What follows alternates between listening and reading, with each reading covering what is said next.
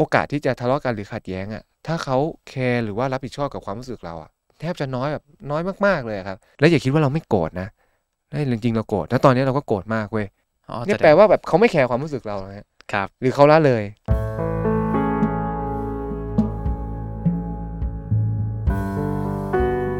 คุณกำลังฟังออจิตพอดแคสต์และคุณไม่ได้อยู่คนเดียว เมื่อเปิดพอดแคสต์จะมีเราอยู่เป็นเพื่อนเสมอ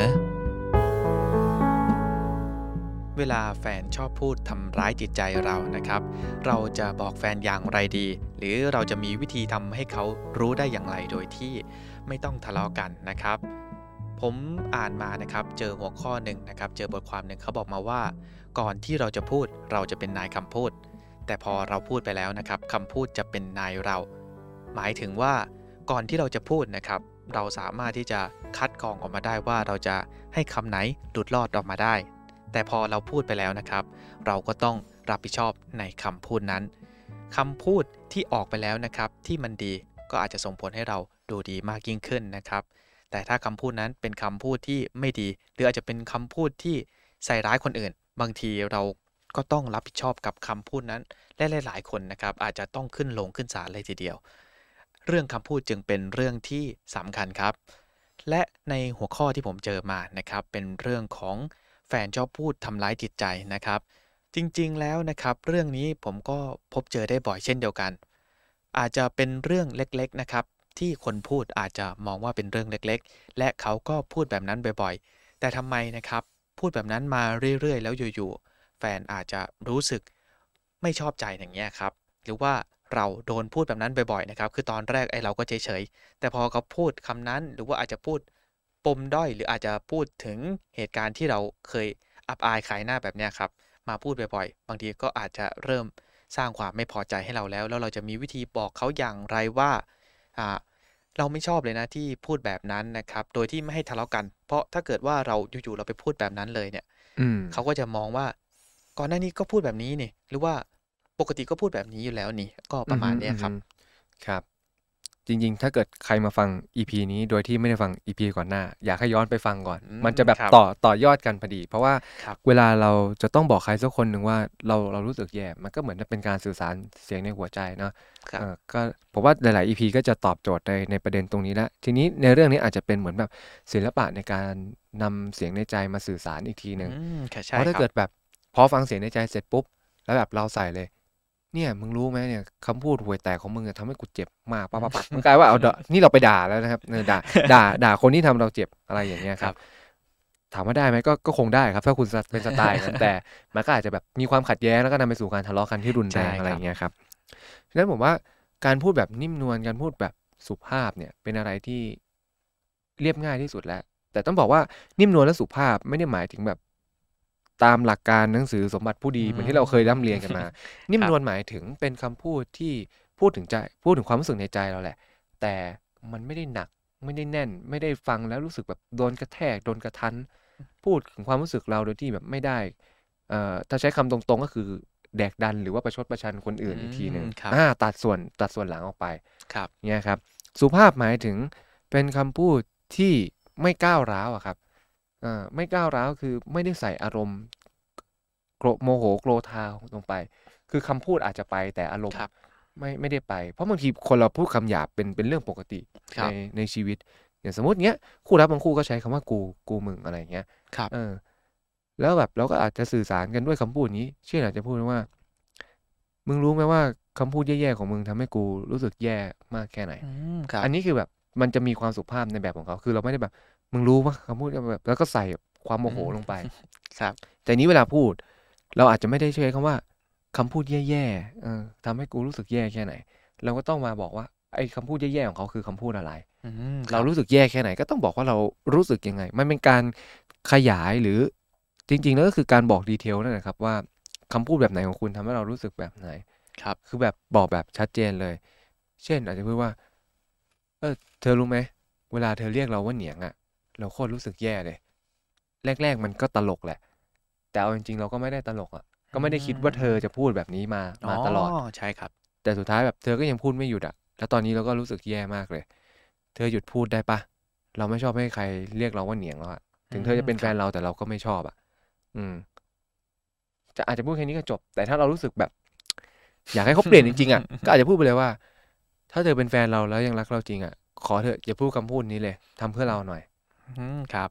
อย่างเงี้ยมันก็จะเป็นแบบสุภาพนิ่มนวลแล้วก็สื่อสารถึงอ๋อความความรู้สึก เออ แต่ถ้าเกิดแบบเราใส่ความโมโหต่อให้เราพูดสุภาพอะเมื่อไหร่จะเลิกเรียกเราว่าเหนียงอะเนียงเหนิงหาหาเหวอะไรแบบเราก็จะใส่ไปเลยยาวๆอะไรเงี้ยต่อให้เราแบบไม่ได้ใส่ action หรือไม่ได้ใส่คำพูดที่ที่รุนแรงลงไปอย่างเงี้ยครับ มันจะเป็นความก้าวร้าวเป็นความโมโห อีกฝ่ายจะไม่ได้รับรู้ถึง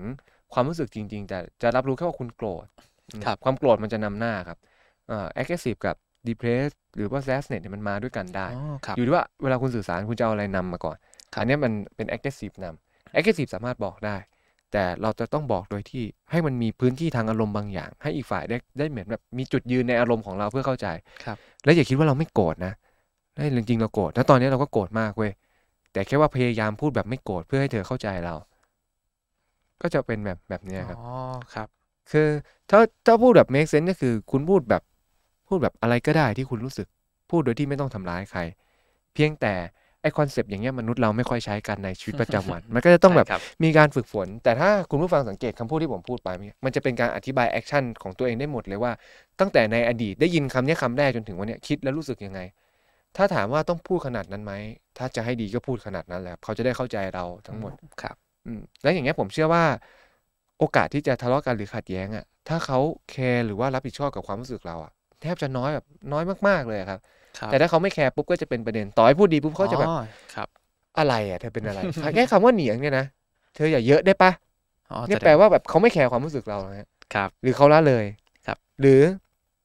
เขาอาจจะมีปัญหาเรื่องเอมพัตตีแบบมนุษย์ธรรมดาทั่วไปบางอย่างจนเขาเข้าใจไม่ได้ ครับอ่าซึ่งถ้าเขาเป็นอย่างนั้นจริง ๆ ก็คุณก็ค่อยคิดแล้วกันว่า คุณจะทำยังไงต่อไป ครับอ่าแต่เนี้ยมันอยู่ในโจทย์แค่ว่าเราจะสื่อสารกันยังไงให้ลดการทะเลาะกันให้ได้ น้อยมากที่สุด อืมซึ่งผมว่า เราก็แค่ฟังเสียงในใจตัวเองจำเรื่องราว นึกทุกอย่างที่เราเป็นมาก่อน แล้วดูว่าเราจะพูดกับเขายังไง ครับ อ่า จะเห็นได้ว่ามันจะมีความเป็นไดนามิกไดนามิกหมายถึงมันมีการเคลื่อนไหวมันมีความเป็นไปเป็นมา มีความเป็นเนื้อเรื่องท้องเรื่อง ครับ เราไม่ได้พูดแค่ว่าเฮ้ยวันนี้เรารู้สึกแย่เราเขาอาจจะนึกว่าเอ้ยเมื่อก่อนก็ดีนี่ก็พูดไปเลยใช่เมื่อก่อนก็รู้สึกดีขำๆรักกันใหม่ ๆ ก็คิดว่าพูดไปเรื่อยๆเดี๋ยวก็คงหยุด แต่ตอนนี้แบบเราไม่โอเคอะไม่โอเคก็อืมก็คือครับไม่โอเค อย่างเงี้ยครับครับอ่าอ่าทีนี้อ่าเราพูดถึงเรื่องแฟนแล้วนะครับ ทีนี้ผมนึกขึ้นได้พอดี เรื่องการพูดแบบไม่คิดนะครับ หรือว่าเผลอพูดทำร้ายจิตใจ โดยเฉพาะคนที่ยิ่งสนิทกันบางทีก็คิดว่าสนิทเราจะพูดอย่างไรก็ได้นะครับ หรือเอาเราอาจจะเคยพูดแบบนั้นไปแล้ว อันนี้เป็นกรณีคือมีคนใกล้ตัวนะครับ อ่าอาจจะเป็นน้องๆที่ทำงานด้วยกันนะครับ ก็คือเขาอาจจะโดนวิจารณ์รูปร่างอย่างเงี้ยครับ อย่างเช่นอะวิจารณ์ว่าแต่แต่คนที่พูดนะครับเขาไม่รู้สึกว่าเป็นการวิจารณ์ แต่อืมเขาอาจจะรู้สึกว่าเขาแค่แซวเล่นอย่างเช่น หน้าบานหน้าใหญ่ แบบเนี้ยอืมผมคิดว่าหลาย ๆ คนก็คงจะเจอเหตุการณ์แบบนี้เช่นเดียวกัน อาจจะมองว่านั่นขาคนหรือขาหมูนั่นอือฮึหน้าเหนียงอะไรแบบเนี้ยครับครับหลายๆคนก็อาจจะพูดและนะครับ หลายๆ คนไม่รู้สึกด้วยซ้ำว่านี่คือการบูลลี่ นี่อืมคือการที่พูดให้อีกฝ่ายหนึ่งนั้น รู้สึกเจ็บใจครับเขาเพียงแค่พูดเพียงแค่สนุกปาก หรืออาจจะอือฮึพูดเป็นนิสัยของเขา เราจะมีวิธีบอกเขาอย่างไรดีครับ ว่าอะสิ่งที่เขาพูดมันไม่ถูกต้อง หรือเราควรที่จะปฏิบัติตัวอย่างไรบ้างครับ ถ้าเจอคนนิสัยแบบนี้ครับ อืมจริงๆมันมันมีข้อปฏิบัติค่อนข้างเยอะแต่ผมอธิบายเพิ่มนิดนึงว่าไอ้พฤติกรรมอย่างเงี้ยครับ มันเป็นสิ่งที่มีมันช้านานและไม่มนุษย์อืมไม่ใช่ใช่คแค่รับคนไทยนะครับฝรั่งก็มี เอ่อในในแง่ของจิตวิทยาเนี่ยครับมันมีจะมีศาสตร์หนึ่งที่ศึกที่จะศึกษาว่ามนุษย์จะตลกกับอะไรอืแล้วมันมีอยู่ครับข้อหนึ่งมันเป็นเรื่องของแบดจอคนเราจะตลกกับความทุกข์คนอื่น คนเราจะตลกกับสิ่งแย่ๆของคนอื่น ครับอ่าซึ่งมันก็มีเหตุผลของมัน แต่ผมก็ต้องขออภัยณที่นี้ว่าผมจำไม่ได้แล้ว เรียนตั้งแต่ปีปีสองแล้วอะไรอย่างเงี้ยครับอ่าครับแต่จำได้มันมีอันนี้ถ้าเราสังเกตพวกมุกตลกส่วนใหญ่ครับ มันจะเฮฮากับเวลาที่เหมือนแบบใครคนใดคนหนึ่งได้ถูกทำร้ายหรือหรือถูกต่อว่าครับอะไรอย่างเงี้ยครับถ้าเราดูแบบตลกคาเฟ่สมัยก่อนพวกแบบใช่ใช่คพรัวบกมุกล็อกอะไรอย่างเงี้ยอ่าเหมือนแบบอ้าวถ้าใครนับลงที่ห้านะ คนนั้นจะโดนตี อ่าอย่างเงี้ยครับ ก็อืมหนึ่งสองสาม ซีซีไอ้นั่นก็ห้าแล้วก็โดนตีหัว แพะเอ๊ะแล้วก็แบบอ่าก็ตเป็นลมุกกแล้วตลกใช่อ่าครับอย่างเงี้ยครับมันมันดูแบบเป็นความบันเทิงอะไรแบบนั้น แต่ถ้าย้อนกลับไปตั้งแต่ โอ้โหวิลเลียมเชกสเปียร์อะไรพวกนั้นอย่างเงี้ยครับมันก็จะมีอะไรแบบนี้อยู่อืมอยู่แล้วครับอย่างเงี้ยครับเป็นพวกมุกตลก หรือพวกมุกตลกในแบบที่แบบว่าทำให้ตัวเองแบบดูเป็น loser ดูแย่ครับแล้วให้คนอื่นมาขำในความแย่ความห่วยของตัวเองเงี้ยมันมีมาช้านานแล้วอ๋อครับซึ่งในสังคมไทยอะ เดิมทีเราไม่ได้เป็นสังคมที่แบบอ่าเสรีนิยมขนาดนั้นมันมีครับเป็นระดับชนชั้นวรรณะมันมีการกดขี่กันอยู่ เพราะฉะนั้นการใช้คำหยาบการกดขี่การเรียกจิกหัวเป็นเรื่องที่มีมาอยู่แล้วอืแต่ธรรมชาติของคนสมัยนี้คือเปลี่ยนอะไรที่เป็นแบบนั้นอะที่กดคนเป็นสิ่งที่แบบตลกขบฮาแทนอืมอ่าซึ่งก็ไม่ได้เกิดขึ้นที่ไทยอย่างที่บอกมันมีมาอยู่แล้วครับอ่าเพราะฉะนั้นอันดับแรกเขาอาจจะติดมาจากวัฒนธรรมสองเขาอาจจะเคยชินกับสิ่งสิ่งนั้นไปแล้ว และสามอืมเขาอาจครัจะบไม่รู้ว่า เอ้ยปัจจุบันน่ะโลกมันเป็นยังไงแค่อะไร และสี่เขาอาจจะมีความต้องการให้มันตลก แต่เขาไม่รู้ว่าจะตลกแบบสร้างสรรค์ยังไงอ๋ออ่าครับ และห้าเขาอาจจะเลือกที่จะให้มันเป็นแบบนั้นอยู่แล้วเออเป็นเป็นเรื่องส่วนตัวเขาเป็นลักษณะบุคลิกภาพอย่างเงี้ยครับก็อันเนี้ยไม่ต้องเข้าเอาไปเข้าใจทุกคนนะครับแต่อยากแค่อยากจะแชร์กันว่าเออมันมีเรื่องพวกนี้อยู่อย่างเงี้ยครับ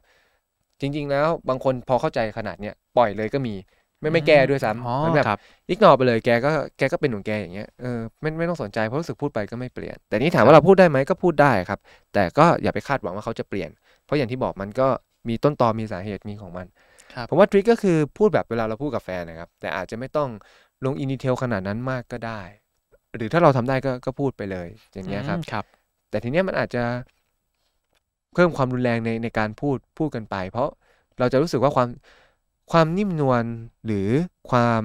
อ่อนโยนเนี่ยครับมันครับต้องมีมากพอๆกับความสำคัญของความสัมพันธ์นั้น โดยธรรมชาติมนุษย์ พอเรารู้สึกว่าความสัมพันธ์เนี้ไม่ค่อยสำคัญอะเราจะลดความนิ่มนวลความสุภาพลง และไปเพิ่มความอืมโมโหโกรธาเพิ่มความ active ครับลงไปในนั้นแทนอย่างเงี้ยครับอารมณ์แบบฉันก็ไม่ได้ต้อง care แกขนาดนั้นปะวะแบบฉันรู้สึกขนาดนี้ก็พูดได้ครับอะไรอย่างเงี้ยครับ หรือบางครั้งแบบเป็นการด่าเลยก็มี เพราะว่า แบบแฟนเนี่ยมันคือการเจรจา มันคือการดิว มันคือการสื่อสารเพื่อประคองความสัมพันธ์ไปต่อ แต่อันเนี้ยคุณอาจจะต้องถามแต่แรกเลยว่างั้นกับความสัมพันธ์เนี้ยเอาไง ถ้าเป็นแค่ใครบางคนหนึ่งที่แบบอยู่ในชีวิตแล้วก็ไม่ได้สำคัญแต่แค่เป็นคนปากหมาคนหนึ่งก็แค่เจอหน้ามันแล้วไม่อยากได้รับความปากครับหมาจากมันก็หักความสัมพันธ์นั้นทิ้งไปเลย แต่จะหักแบบไหนก็แล้วแต่จะพูดรุนแรงก็ได้ เพราะฉะนั้นอันเนี้ยก็อาจจะต้องประเมินความสำคัญของความสัมพันธ์นี้ก่อนอืว่ามันครับมากขนาดไหน บางทีอาจจะไม่ได้สำคัญในแบบ เ e อร์ซันอลในแบบส่วนตัวแต่สำคัญในที่ทำงานเนี้ยอ๋อครับเป็นเจ้านายเงี้ยเจ้านายปากหมาอ่าอย่างเงี้ยเราก็ต้องแบบต้องคิดวิธีอื่น คือผมกำลังจะบอกว่ามันมีหลาย way แต่คุณแค่ต้องสตาร์ทที่ว่ามันมีความสำคัญยังไงกับคุณก่อนครับครับอย่างเงี้ยครับแล้วก็ค่อยๆ หาวิธีจัดการในแบบของมัน ซึ่ง concept คุณก็พูดถึงความรู้สึกข้างในได้แหละครับ บางทีมันอาจจะสำคัญมาก แต่เพราะมันอยู่ในความสัมพันธ์อีกรูปแบบหนึ่งความรู้สึกข้างในก็อาจจะเปลี่ยนก็ได้นะ พอเป็นแฟนมันอาจจะครับแบบ เจ็บมากแต่ไม่ได้โกรธมาก แต่อันเนี้ยเจ็บน้อยแต่โกรธชิบหายเลยก็มีใช่ใช่เห็นไหมคครัรับบเพราะฉะนั้นการฟังเสียงของใจตัวเองก็ยังสำคัญอยู่งั้นก็เริ่มสตาร์ทจากจุดนี้มแล้วก็ครับบอกเขาได้ แต่ทั้งนี้ทั้งนั้นผมก็ยังเปิดช่องทางว่า ถ้าคุณไม่รู้สึกไม่อยากบอก มันไม่ได้มีความสำคัญขนาดนั้นก็ไม่ต้องพูด ก็ได้ เราก็มีวิธีการจัดการจิตใจ เพราะสุดท้ายแล้วจะพูดไม่พูดปลายทางของเรา เราเพียงแค่ทำให้ใจเราไม่มีความทุกข์เท่านั้นเองครับเพราะฉะนั้นก็มองเป็นโจทย์ว่าเราจะรับมือยังไงกับคนแบบนี้เพื่อไม่ให้ใจเราทุกข์ โดยที่ไม่ละเลยความรู้สึกในใจหรือเสียงของในใจเรา ถ้าเป็นความสัมพันธ์แบบเนี้ยผมอยากจะไกด์ไลน์ด้วยทัศนคติแบบนี้มากกว่าครับอ่ามันจะกว้างแล้วก็ครอบครับคลุมแล้วก็เอาไปปรับใช้ได้ค่อนข้างหลากหลายความสัมพันธ์อืมเพราะถ้าแบบเจาะลงไปลึกๆเดี๋ยวบางคนอาจจะเข้าใจว่ามันใช้ได้แบบกับทุกๆความสัมพันธ์อ๋อครับบางทีอาจจะไม่ไม่ได้มากขนาดนั้นอืมแล้วมันก็ไม่มีความจำเป็นจะต้องแบบจบด้วยการคุยการเจรจาแล้วออกมาได้ด้วยดีก็ได้ อ๋ออาจจะ ไม่ดีก็ได้เออก็บางคนถ้ามีนิสัยไม่น่ารักก็อยากจะเลิกคบก็ได้นะครับอ่าครับอืมหรือคบกันแค่ในฐานะเพื่อนร่วมงาน แต่ไม่คบกันแบบเอ่อการรู้จักแบบส่วนตัวอะไรอย่างเงี้ยครับอ๋อครับ อืมอย่างผมก็เคยมีนะเอ่อไม่ได้หมายถึงว่าโดนว่าผมเนี่ยแหละเป็นฝ่ายไปว่าเขาเพราะว่าตอนนั้นแบบเราก็ยังเด็กอย่างเงี้ยครับอ๋อครับอ่าแล้วเราก็เกิดความรู้สึกว่าโอ้โหเรา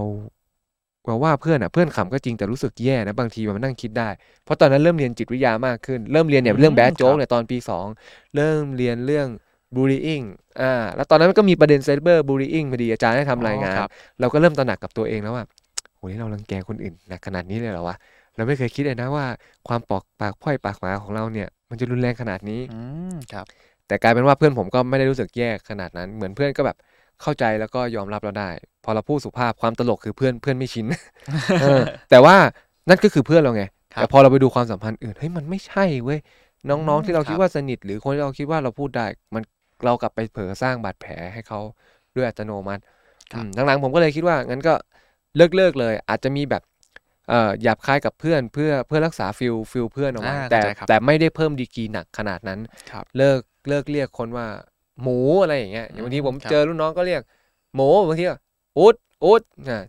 เออเขาก็ถามอุดเป็นต่อไม่อุดอุดที่แปลว่าหมูอะอะไรอย่างเงี้ยอืเออมันก็ครับคือมันก็คือ bad joke อะแต่เราครับเอาส่วนด้อยของเขามามาล้อแล้วเราก็รู้สึกว่าเฮ้ยทำอย่างนั้นมันมันไม่ work อะไรอย่างเงี้ยครับครับ เราก็จะแบบค่อยๆปรับออกมาอืมแต่เนี่ยผมอาจจะปรับด้วยด้วยผมรู้รู้ตัวครับอ่าเพราะฉะนั้นบางทีเวลาเรา reflect อะไรที่แบบแรงๆออกไปอะให้มันแบบเทียบเท่ากับสิ่งที่เขาทำเขาอาจจะรู้ตัวก็ได้ครับอ่าการจัดการกับ พฤติกรรมของฝ่ายตรงข้าม เราไม่ได้วัดว่าต้องใช้วิธีที่ใครว่าดีที่สุดถูกที่สุด เราวัดว่าใช้วิธีไหน แล้วพฤติกรรมเขาเปลี่ยนไม่เปลี่ยนและเปลี่ยนมากน้อยแค่ไหน เราวัดกันตรงนี้ครับ อืม อันนี้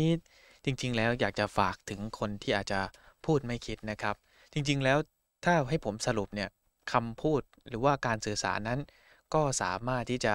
สร้างความสัมพันธ์ได้นะครับ และก็สามารถที่จะทำลายความสัมพันธ์ได้เช่นเดียวกัน ดังนั้นก่อนที่เราจะพูดอะไรนะครับ ผมอยากที่จะให้เราลองคิดทบทวนให้ดีกับผลที่ตามมาเพราะบางทีเราก็ต้องรับผิดชอบนะครับ เรื่องทั้งความสัมพันธ์ด้วยนะครับ แล้วก็ถ้าเกิดเป็นคำพูดที่หนักหน่อยก็อาจจะเป็นเรื่องที่เป็นคดีก็เป็นได้ครับ ผมอยากจะ อธิบายก่อนนะครับว่าสิ่งที่เราพูดมานะครับก็จะเป็นเรื่องราวอาจจะไม่ได้เจาะลึกมากนะครับเป็นแบบเบื้องต้นเท่านั้นเอง ถ้าเกิดว่าเพื่อนๆฟังแล้วรู้สึกไม่สบายใจ เราต้องขออภัยณที่นี้ด้วยนะครับหรือถ้าเพื่อนๆรู้สึกว่าปัญหาที่อยู่ในใจฉันไม่ได้ดีขึ้นเลยนะครับ เราก็อยากแนะนำว่าจริง ๆ แล้วสิ่งที่เราพูดมาเป็นเพียงแค่เบื้องต้นเท่านั้นเอง ถ้าเกิดว่าเพื่อนๆรู้สึกไม่สบายใจ หรือรู้สึกว่ามันไม่ได้ดีขึ้นนะครับ การพบผู้เชี่ยวชาญอาจจะเป็นทางเลือกที่ดีทางหนึ่งนะครับ ออจิตพอดแคสต์